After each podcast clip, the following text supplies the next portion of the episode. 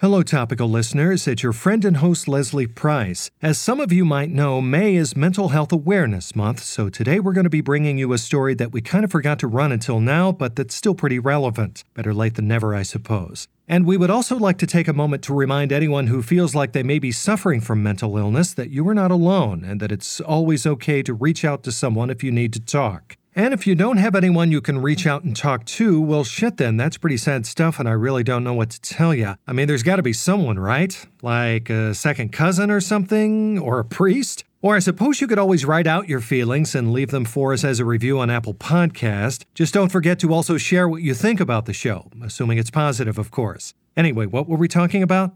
Oh, yeah, the news. Back with today's top stories right after this.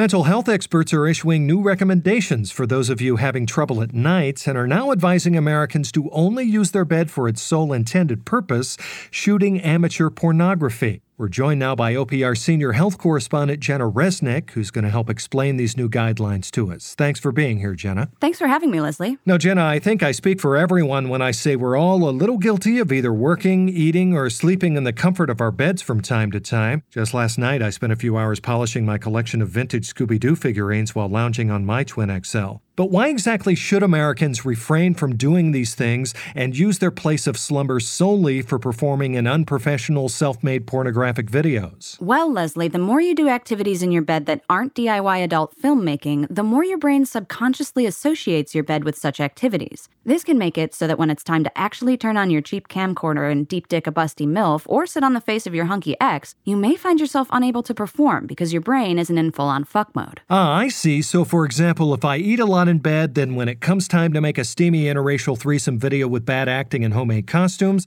I might have trouble popping a chub because I'll get hungry. Exactly. Unless, of course, the porn you're doing involves food play, but that's a separate discussion. Sure. Now, you mentioned that your brain makes associations with various behaviors. How does the science behind that work? Well, I actually spoke to Ellen O'Connor, the head of psychology at Johns Hopkins, who helped write these new guidelines. And here's how she explained it Our brains undergo a phenomenon called priming, in which exposure to a stimulus prepares us for other related stimuli.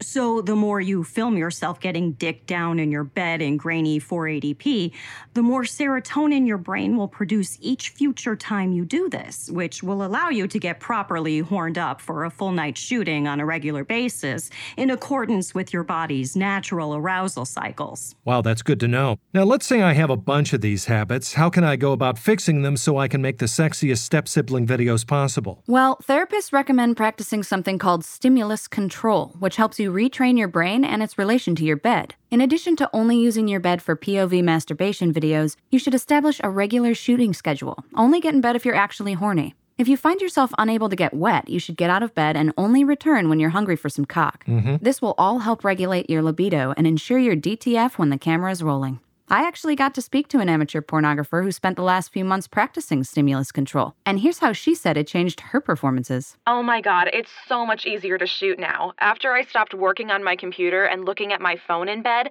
my ass eating skills have greatly improved. I'm squirting way longer, and I'm getting the best money shots of my career. So you see, Leslie, at the end of the day, your bed is a sanctuary and one that should only be used for recording low budget, hardcore tube videos with uneven, if not inaudible, sound levels. Well, butter my buns and call me a biscuit. Thanks for the report, Jenna. My pleasure. That's OPR's Jenna Resnick. Back in a moment.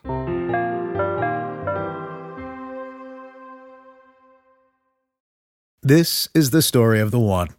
As a maintenance engineer, he hears things differently. To the untrained ear, everything on his shop floor might sound fine, but he can hear gears grinding or a belt slipping. So he steps in to fix the problem at hand before it gets out of hand. And he knows Grainger's got the right product he needs to get the job done, which is music to his ears. Call, clickgrainger.com, or just stop by. Granger, for the ones who get it done. You know, back in my day, we didn't have any news, and that was just the way we liked it. But this generation, it's always more, more, more with you people. Here's what else you need to know, you spoiled little news brats. The Trump administration is rolling back hunting regulations today that previously forbid the use of chokeholds and eye gouging on rare birds.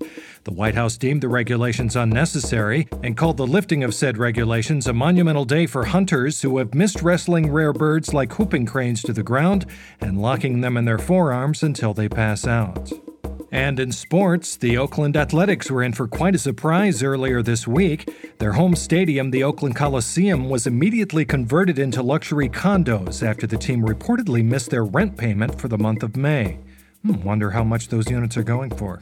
And finally, in an effort to boost recruitment, the Navy announced today they'll be allowing all future enlistees to just tell people they are Navy SEALs because why the hell not? And that's it for the topical today. I'm Leslie Price. I want to thank Jenna Resnick for her reporting on today's episode, and thanks to you all for listening. No problem. No, thank you, Leslie. Whoa, what the fuck? You can talk back? Of course. We've been here the whole time. Oh, Jesus, this is bad. Uh, all right, we'll see you tomorrow.